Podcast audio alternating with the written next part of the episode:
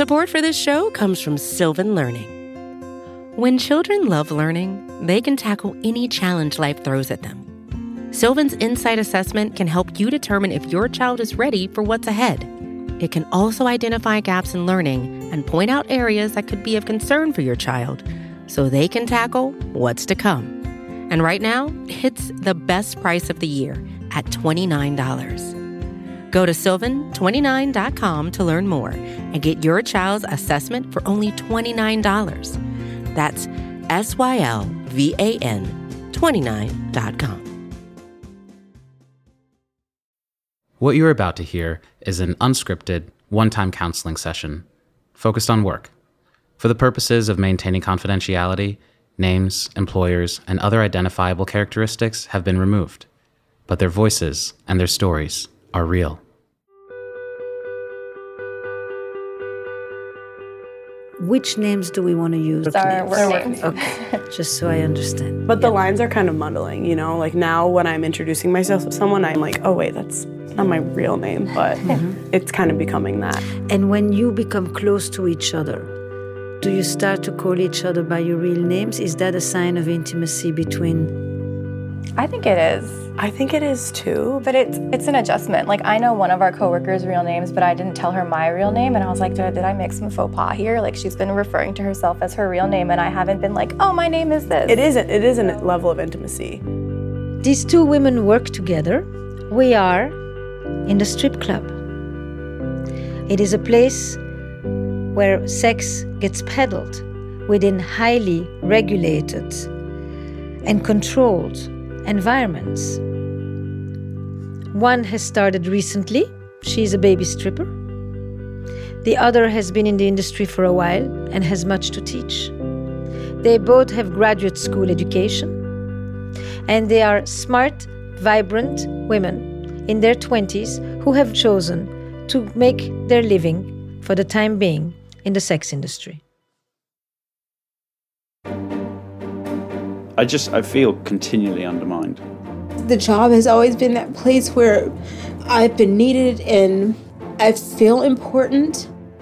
A lot of the people that work for me are like an extension of my family. There's no doubt that your emotional and relational dowry comes with you to work.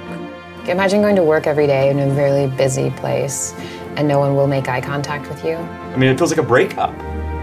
It doesn't feel. It is.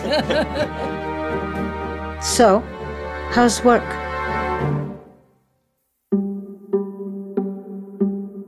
In many work situations, people have to straddle overlapping relational systems that do not always play by the same rules. So, in the situation of these two women, they have the relationship with each other, the team, they have the relationship with the customer, they have the relationship with the manager, they have the relationship with the boss, and they have the relational system with the world outside, their family and friends. And so I decide to start the conversation with them in terms of their relationship with their customers. It's so funny to me because with my regular, like he will pay for a room with me and most of it will like slow dance, which I think is yeah. It's just like I wish. like full body hug. It's beautiful. Swaying. And you know, and then like he feels me up. Um but it's it's like almost an immature type of relationship because I'm reminded of like a middle school dance. You know, and like he's like probably thinking, who the hell knows what he's thinking about? But you're giving him that intimacy. because there's like grinding and like yeah and it just it just reminds me of like a middle school dance where like a man a boy is just like oh my god i get to touch like boobs and like a butt for the first time and i'm just like sure buddy You're like, thank you for the hundred dollars. do what you got to do Okay, fine. But I but think i think the the it would not just be that like if if that's all that he was coming for he wouldn't have been my regular for a year no. Is anything that sex gives you access to, but it isn't sex per se.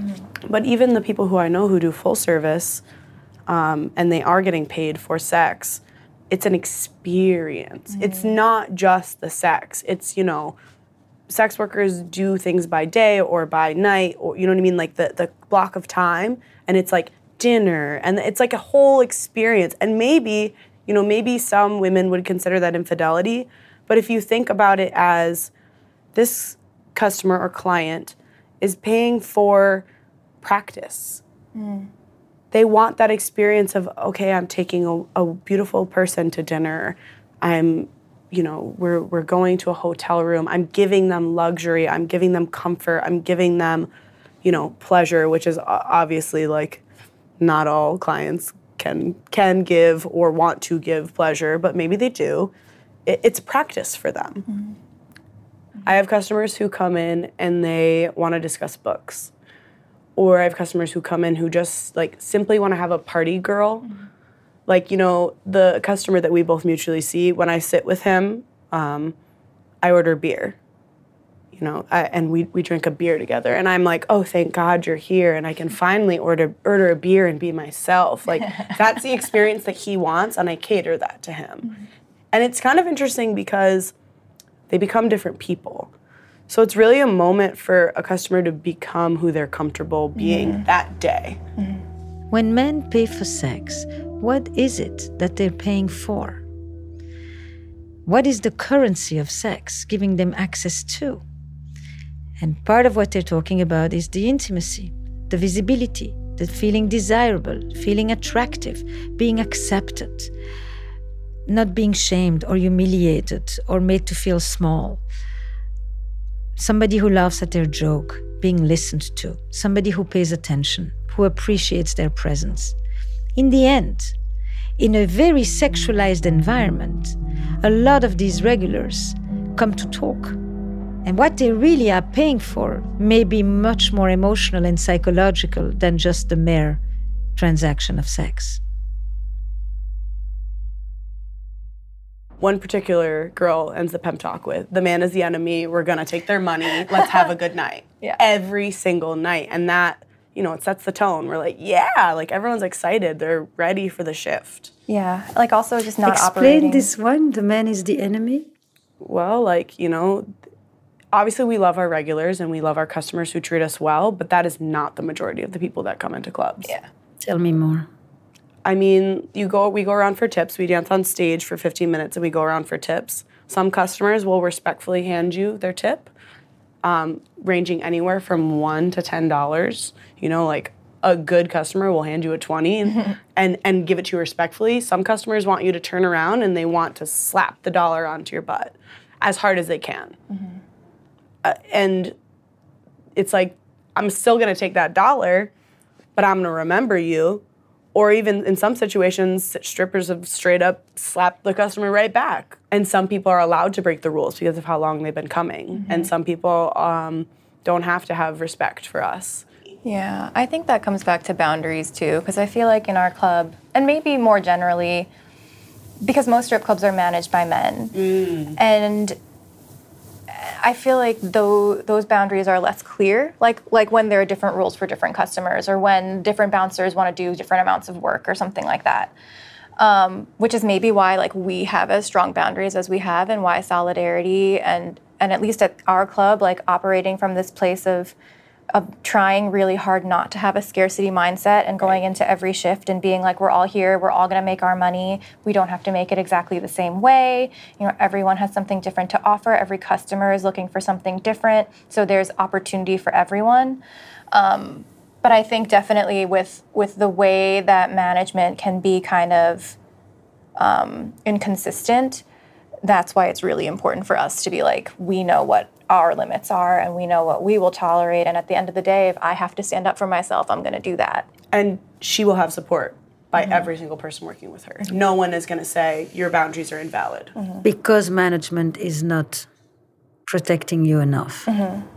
Yeah. And that's a great way to say it too, because it's not that they're not protecting us, it's just not always up to what we need. One of the things that she's highlighting in terms of analyzing the relationship culture is this a workplace that operates from a place of scarcity, or is this a culture that operates with a mentality of abundance? There's enough for everyone to go around versus whatever you get is my loss.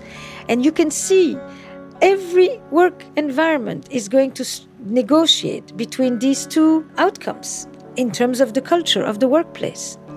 Once they understand that this is a place of abundance, they also gather around each other. They support each other. They protect each other and they value solidarity. They stand united in the event that management will not come to support them in an industry that often does not have an HR representative. Tell me more about the man be the, man, the enemy. It's a strong line. It's I think it's just a catchphrase because obviously like I said, we all love our customers in a certain level. I don't. Again, I'm a baby stripper, stripper, so I have a little bit more energy. I mean, I appreciate them. Yeah, that's a better way. sometimes. But Yeah. sometimes I feel like even as much as I appreciate them, I'm just like, you're not paying me enough for this. Like the the ego needs of men are so profound. And I'm just like, it's so much work. Um, I, appreciate them. I, I feel like I learn a lot. You learned, you have an insight into the male psyche. Mm-hmm. What are some of the important things you've learned? Because you don't only learn about sex, mm-hmm. you, you learn about a whole set of needs. Mm-hmm. I think the biggest thing that I've learned has to do with how vulnerable men are, how much they need validation and affirmation, how much they want to be seen as sexual objects. I think that was the biggest thing that I learned because um, a lot of people, you know, going into a strip strip club, you see like beautiful women and we're like dancing and we're taking our clothes off and it's, you know, a very objectified atmosphere. But at the same time, like I'm looking at the men.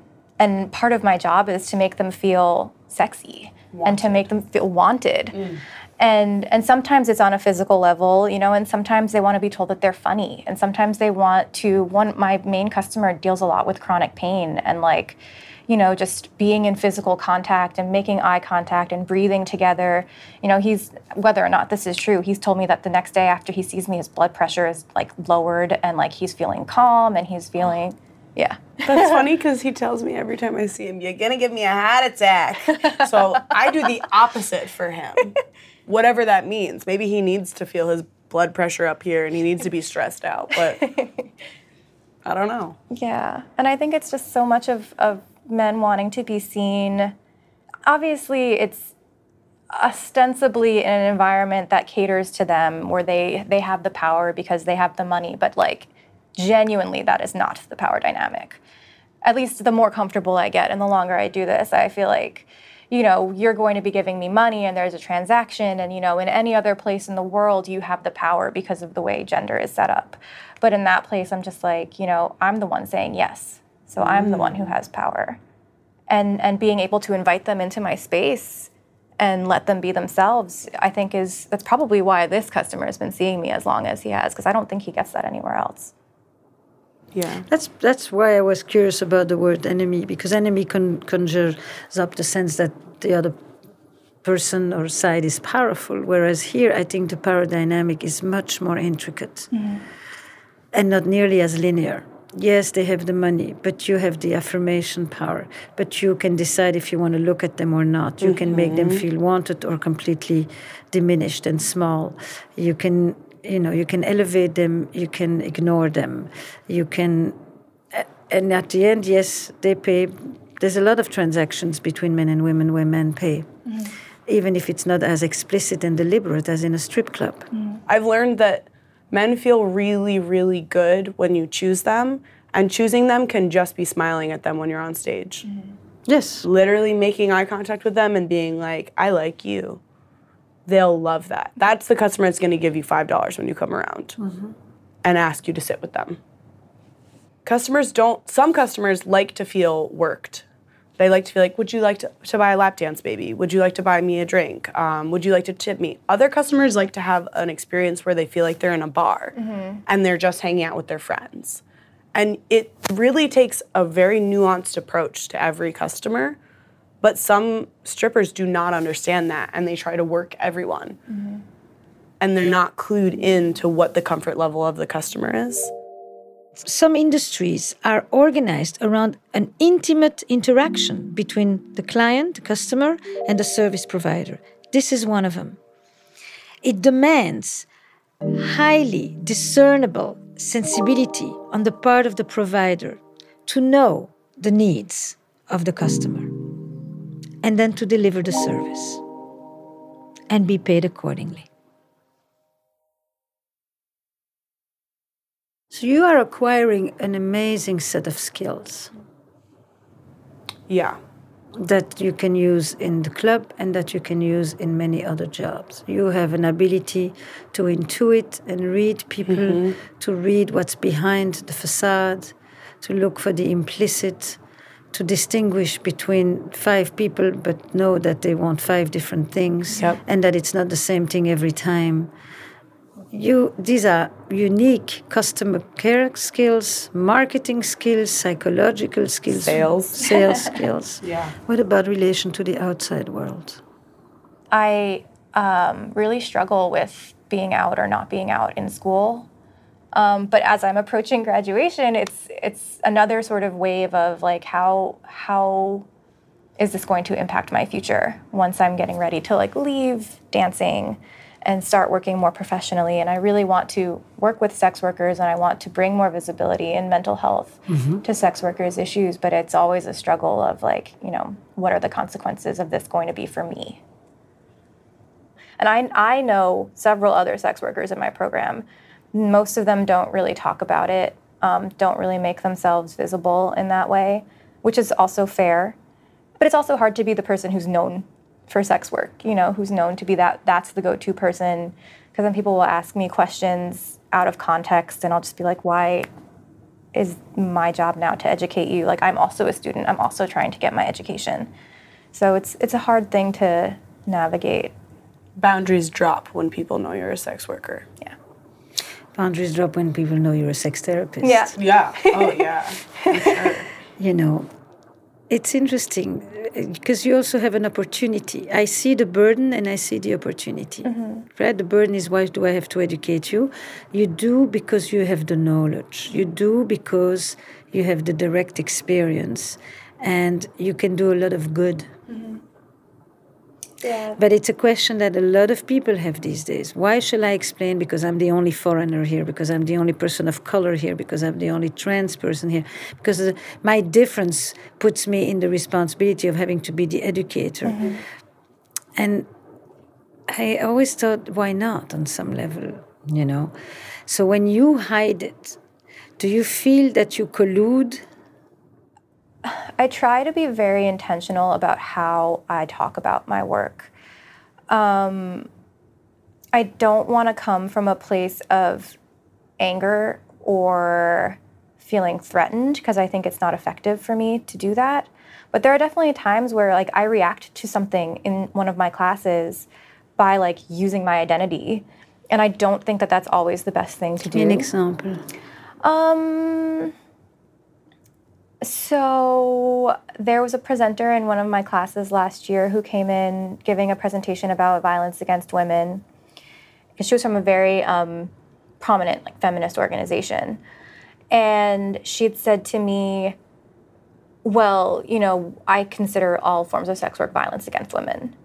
And I was like, "Well, that that hasn't been my experience as a sex worker, but thank you."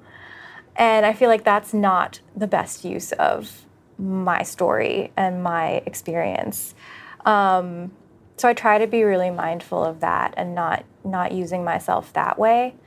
Um, Why did you think it wasn't a good use? I think it's just, I think I used it more for shock value, you know, and I don't think that that is intentional enough.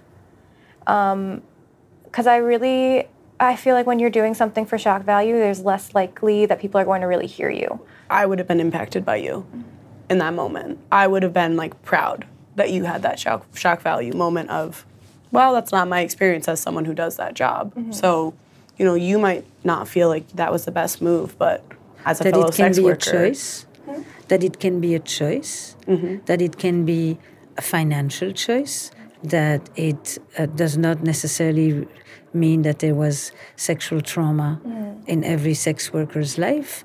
That um, that given that women will often use their sexual powers in all kinds of contexts, some say at least I want to be clearly paid for it rather than Ill- un, un, indirectly, indirectly paid for it. Mm. At least then the rules are very, very clear. Mm. Rather than my having to go with the rich person and be nice and then hope that we will go shopping. Mm-hmm. Yeah. No? No, true. So that's what you were saying to this person. Mm-hmm. I'm not, I haven't been dragged into this. Mm-hmm. I made this a conscious choice. And I deal more with the judgments that other people have over it than my own. Yeah. Or do you feel that the judgment of others seeps in under your skin and it becomes your own as well? Do you find that you have to justify to yourself what you do? Not so much anymore, but in the beginning, yes, it was difficult to. I would get a lot more anxious either before a shift or after a shift. I don't know. You're new, so what is your? I've been doing sex work since I was in college. In terms of, I used to sell content and I used to be a cam girl, um, and I wasn't very out about that when I was in college. But once I went to grad school, um, I went to get my MFA. I really thought, all right, this is my moment to advocate and be that person. So we all had to introduce ourselves on the first day of, you know, graduate school MFA program and I'm surrounded by people, you know, standing up saying, "This year I'm going to be working on my novel and you know, I you know, I've already worked in publishing, but I'm going to just come here to casually do an MFA that costs $100,000." And I stood up and I was like, "Hi, I'm a cam girl and I'm here to write about that." And I mean, the judgment, the judgment that I faced. So, I mean, I'm at a point of going on now three years of being in sex work, uh, almost five months of being a stripper, and I'm just bubbling with anger, just absolutely bubbling over. And a lot of that anger is directed at civilian women. I I cannot even begin to express the amount of anger I feel at women in my life who just don't want to be supportive and who just want to put themselves above me. And I think a lot of that, I was talking to a friend who's a Dom last night, um, and she said, you know, women, civilian women, have anger against sex workers because how men treat sex workers, which sometimes can be violent, can be um, objectifying, can be hurtful, can be degrading. That's how they want to treat all women. Mm-hmm.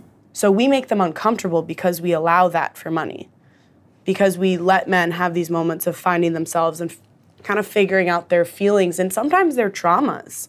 So where are the women who aren't doing my job, who stand next to me on the subway, who are my friends from college? Who are those people and and when are they going to stand up for me? So it I don't know, this feeling of total like it's heartbreak.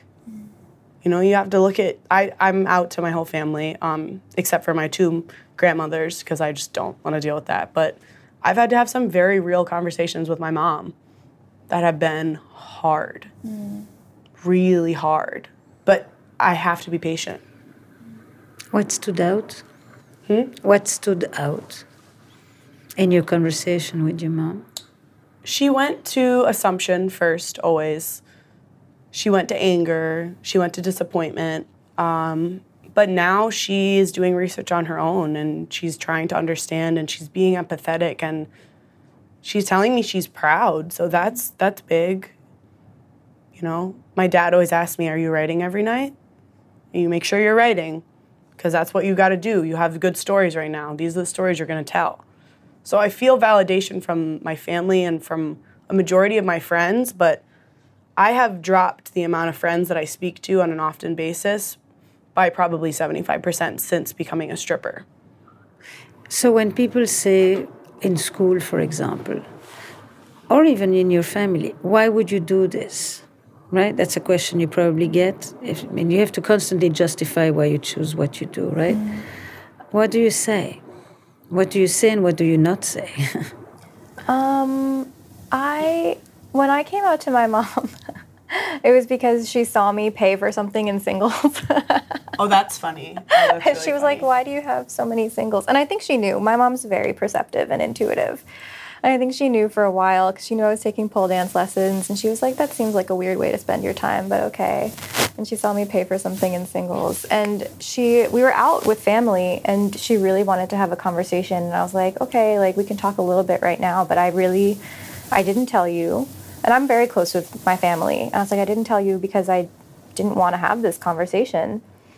And she had said, she didn't really say, why do you do this? But I think it was implicit in her reaction. Um, and she was very curious. And, and she was very frightened, I think.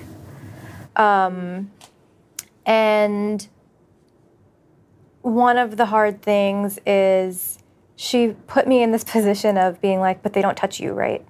Oh. And I was like, no, they don't. Um, and it's it's that's the hardest thing is when when someone says they want you to give them the story that they want to hear, and and she had said, you know, when because my on my mom's side were immigrants from South America, and um, she was like, you know, when when your grandmother came here, she came to New York and and she came to make our lives better, and she came so that we wouldn't have to start at the bottom, and like now you're doing this, and and not not shaming me, like she wasn't angry, but she was sad, like there was something sad about what I was doing, and Stripping is the bottom. yeah. And the and the sort of implication that because we're immigrants, we'd been at the bottom before. Um, but I told her I was like, thanks. um, I told her I was like, you know, I don't feel like I'm at the bottom of anything. I, um, I mean, I know sort of in the eyes of people who don't really understand this work that it's quote unquote degrading or degraded. But I don't feel like I'm at the bottom. I feel like I made a choice for myself because we don't come from money. We don't have a lot of money. I went to college on a full scholarship and I didn't want to take out loans for my master's program. And I also didn't want to continue working in an administrative job um, because I it's just I was really unhappy. And I was like, you know, I, I knew that I needed to do something. I knew I needed to change something about my life. I knew I needed to get myself in a position where I could be creative and use myself in really creative ways and also make a living. And and that's something that I'm always really aware of too. And it's something that I made sure that I explained to my mom because I was like, look, this was not a failure on your part. Just because you and, and my dad, like, just because we don't have money to throw around, just because, you know, me and my brother knew that we would have to really bust our butts to be able to go to school. Um, you know, that's not a failure on my parents' part. It's not a failure on my part to, to do what I am good at doing. Parents often have dreams for their kids. And immigrant parents often have aspirations for their children that will be further away from where they began. And many people have had jobs that our parents don't understand, or are disappointed in, or think are dangerous, or think are below them, or think will be held against them. And these are very difficult conversations to have. To explain to those who often have given us everything they had so that we could become who we want to be, that we're going to take a different course.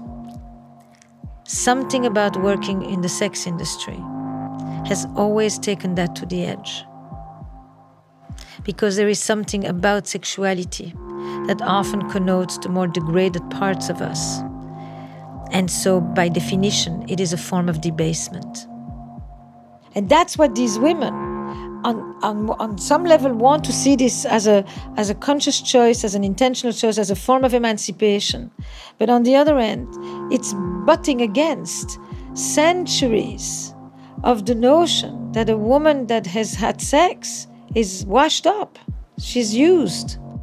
I think control of the narrative is what's really important to me because I want to be the one who's in that position of being like I'm going to share this with you because you are lucky that you get you know me to share it.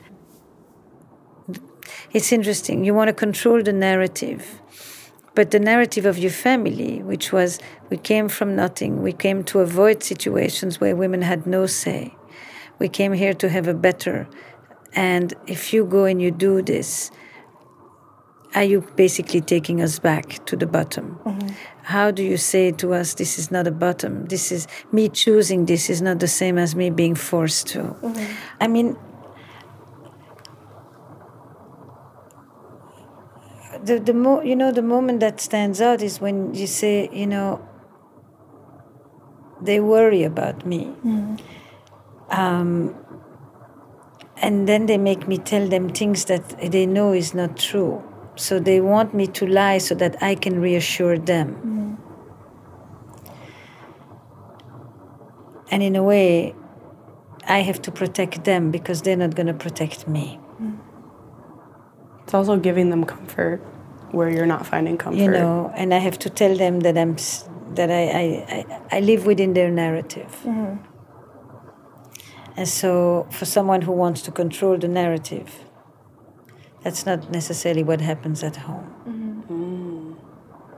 And then on your end, it's you know um, who decides what's respectable here? You know, like mm-hmm. who decides which is the woman that is really tr- a threat to the solidarity of women or a threat to the aggression of men. Yeah. I think maybe some of the, the sort of like hatred for sex workers comes from this fear of infidelity. And, you know, I personally don't feel like I'm a threat to anyone's marriage because I'm not going to steal your husband or your boyfriend. No, but what you're saying is that I may be a dancer that you come to pay for the night, but in fact, I enter a family system mm-hmm. of which I become recruited in a play I haven't auditioned for. Mm-hmm. But I am an actor in that play. Mm-hmm.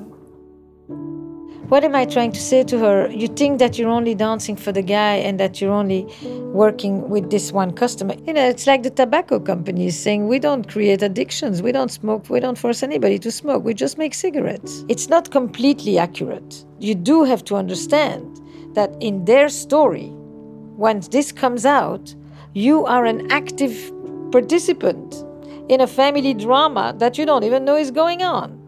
You may not think so, but you are. You only control a part of the narrative. That's what I mean by the play you didn't audition for. I'm excited because this this plays into my anger, but also like I think this is so important. I come from a family where we were super poor and my dad was just totally cheating on my mom my entire childhood. I think I found my first like clue of infidelity when I was like 9 and it was a love letter written by like a 21 year old to my then 35 year old dad. Like I, it's been so prominent in my life. And now that i'm a stripper it's like wait what? Like you think i'm the problem? Like i'm not the problem especially when couples come in.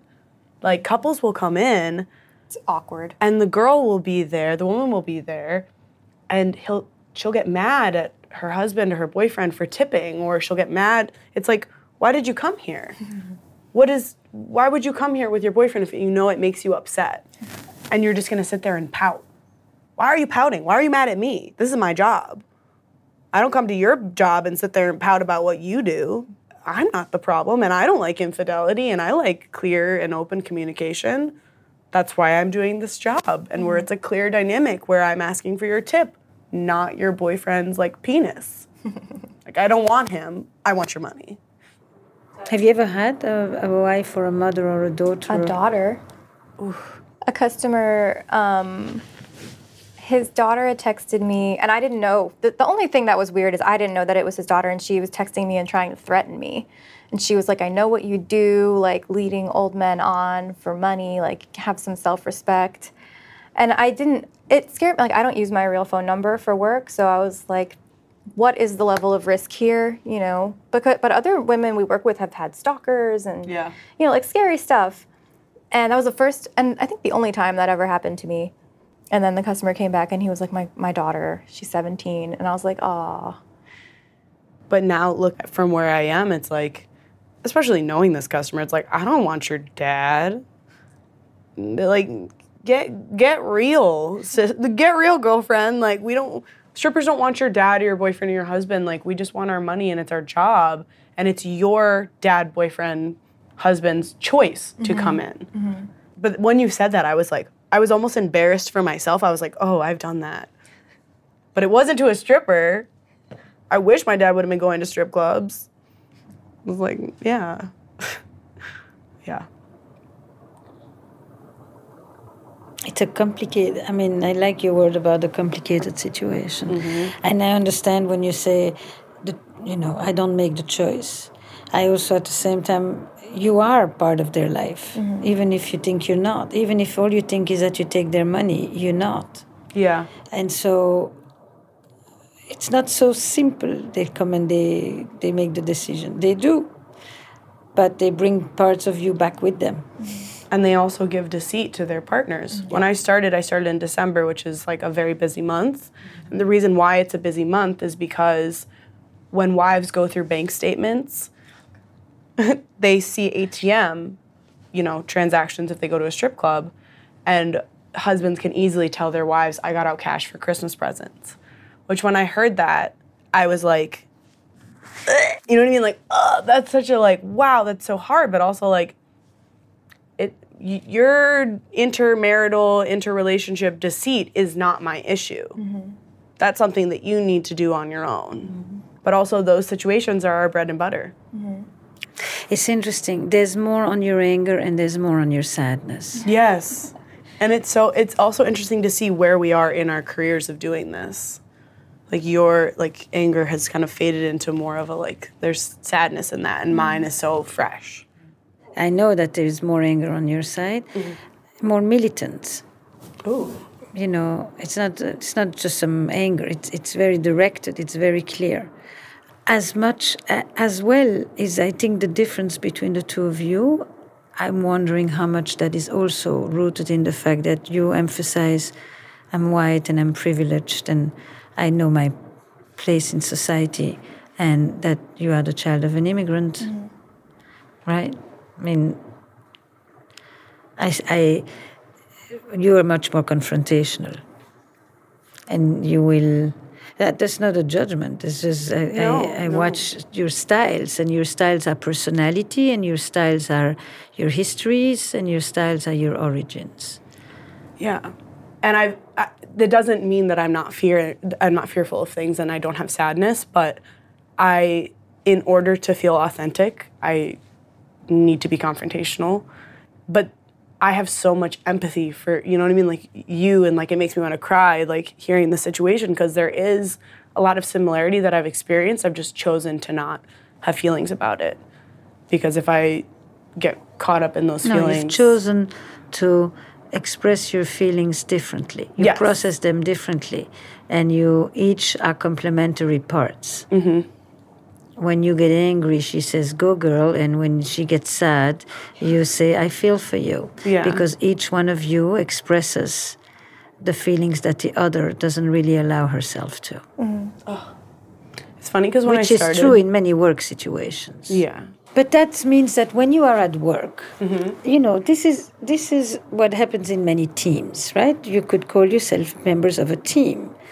You're members of the group of dancers, and when injustices or inequities or unfair rules or all kinds of work situations occur, you are more likely to be the one that's going to, you know, show your fist, and she's going to be the one that is going to do the risk management of your fist.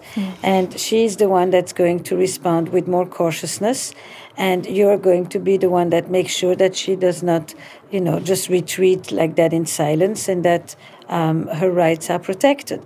And that is work dynamics. The angry one or the confrontational one is doing a service but needs to be managed in terms of, you know, when is it useful and when is it not. And the one who goes cautious and retreats and goes more silence and keeps to herself and, you know, assesses the risks uh, needs to also be encouraged on occasion to stand up. And you will help her with the standing up, and she will help you with the sitting down.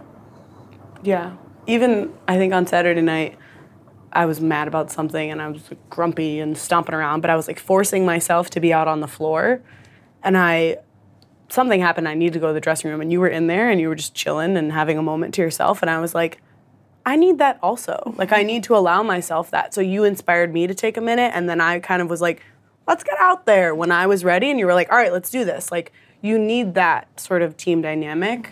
And nowhere else in my life and no other job has that dynamic that I have, that confrontationalness, that push, and that energy. It's never been useful anywhere else. It's mm. always aided in my own discomfort or my own hurt, even in friendships. Like, I voice what I feel, but it doesn't always help me. And in this job, it really does. To have those moments of like, "Oh, I'm angry and I need to get it out, and now I feel good. Mm. I think that's what's really interesting about stripping in particular, comparing it to my other jobs, where I think a lot of the anger that I felt at other jobs, at my treatment at other jobs, um, didn't have any place to go. And like it does here. You know, I can talk back to a customer and be like, that was rude, you're being rude, you're not behaving correctly, you know, and you need to really consider what you're doing. Um, You can't do that in an office. I mean, I, I have set boundaries with, um, like, I used to work in a hospital and I used to work in a doctor's office, and people would come in and be really entitled, and, you know, because I was young and because I am ambiguous looking and because I was in college, you know, like, people would be really, really awful to me. And I used to be like, please don't treat me like that, you know? But, like, at, at work, I can be like, fuck off Yeah. you know and that i don't feel as worn down as i did when i was working in an office or something like that. Um, and i used to get angrier at work but i also i try to be careful about how i use my energy because when i get angry like it can ruin my night and i'm just like I, I still need to pay my bills. I can't. And that's hard. Like it's really hard to be in control of that but your level of control inspires someone like me who who I do get angry and it does ruin my night and it has happened often. I see how you get angry and I'm like, hmm. Like even sometimes I've seen you deal with a customer and then go on stage and like do a bunch of pull and it you're working out your energy. I've started doing that and it's made my energy last longer. I'm able to go through a shift with a smile. But that's a very interesting part of the work that you just highlighted, which is I need to regulate. Mm-hmm. I need to self regulate. I need to monitor my own f- energy level, my own emotions, my own reactivity. Mm-hmm. Um, at the same time, that there is a level of authenticity in the way that I can respond to someone who does not treat me respectfully in ways that I'm not able to do in other jobs. Mm-hmm. So there is performance and authenticity that are going back to back here. Um, and there is intense interaction with others, but also intense checking in with yourself. Oh, Yes. Yes, like you're saying, the authenticity is so important, but the self care that goes into doing this job. I don't think I've ever been the type of person to, I'm doing weekly therapy, weekly massages, I journal every day, I clean my house on such a like meticulous level that makes me feel good. Like I do these things and I never had time to do everything that I want to do or everything that I need to do and then everything that I want to do. So, I mean, say what you want about sex work, but I'm learning a new language, saving for my future, planning for amazing goals and things, and checking things off of a list that's stayed dormant for so long. Mm. But I, the thing that I wanted to, to just leave both of you with is that you have a tremendous source of knowledge and experience to write and to treat. Mm-hmm. Mm. Thank you. But the, the foundational knowledge that you bring with you of seeing people often through a lens of truth that other people don't know. And that is tremendous knowledge. Thank you. yeah. We all have an unofficial resume. And it's the parts of our lives that have shaped us or taught us so much, those that will actually give us the skill set for the jobs we are to find in the future. But we can't put any of those experiences on the one page official resume. Esther Perel is a best selling author, speaker, and host of the podcast Where Should We Begin? To learn more about Esther Perel's world, to sign up for her newsletter, or to apply to be on the podcast, go to estherperel.com slash housework. How's Work is produced by Magnificent Noise for Gimlet and Esther Perel Productions. Our production staff includes Eric Newsom, Eva Wolchover, Destry Sibley, Alex Lewis, Kristen Muller, and our coordinating producer is Lindsay Ratowski. Our recording engineer is Noriko Okabe, and Damon Whittemore is our mix engineer. The theme song was written by Doug Slaywin, and the executive producers of How's Work are Esther Perel and Jesse Baker. We would also like to thank Nazanin Rafsanjani, Matt Lieber, Darian LaBeach, Courtney Hamilton, Kelly Rose, Nick Oxenhorn, Dr. Guy Winch, Kathryn Minshew and her team at The Muse, Paul Schneider, Thomas Curry, Shani Aviram, and Jack Saul.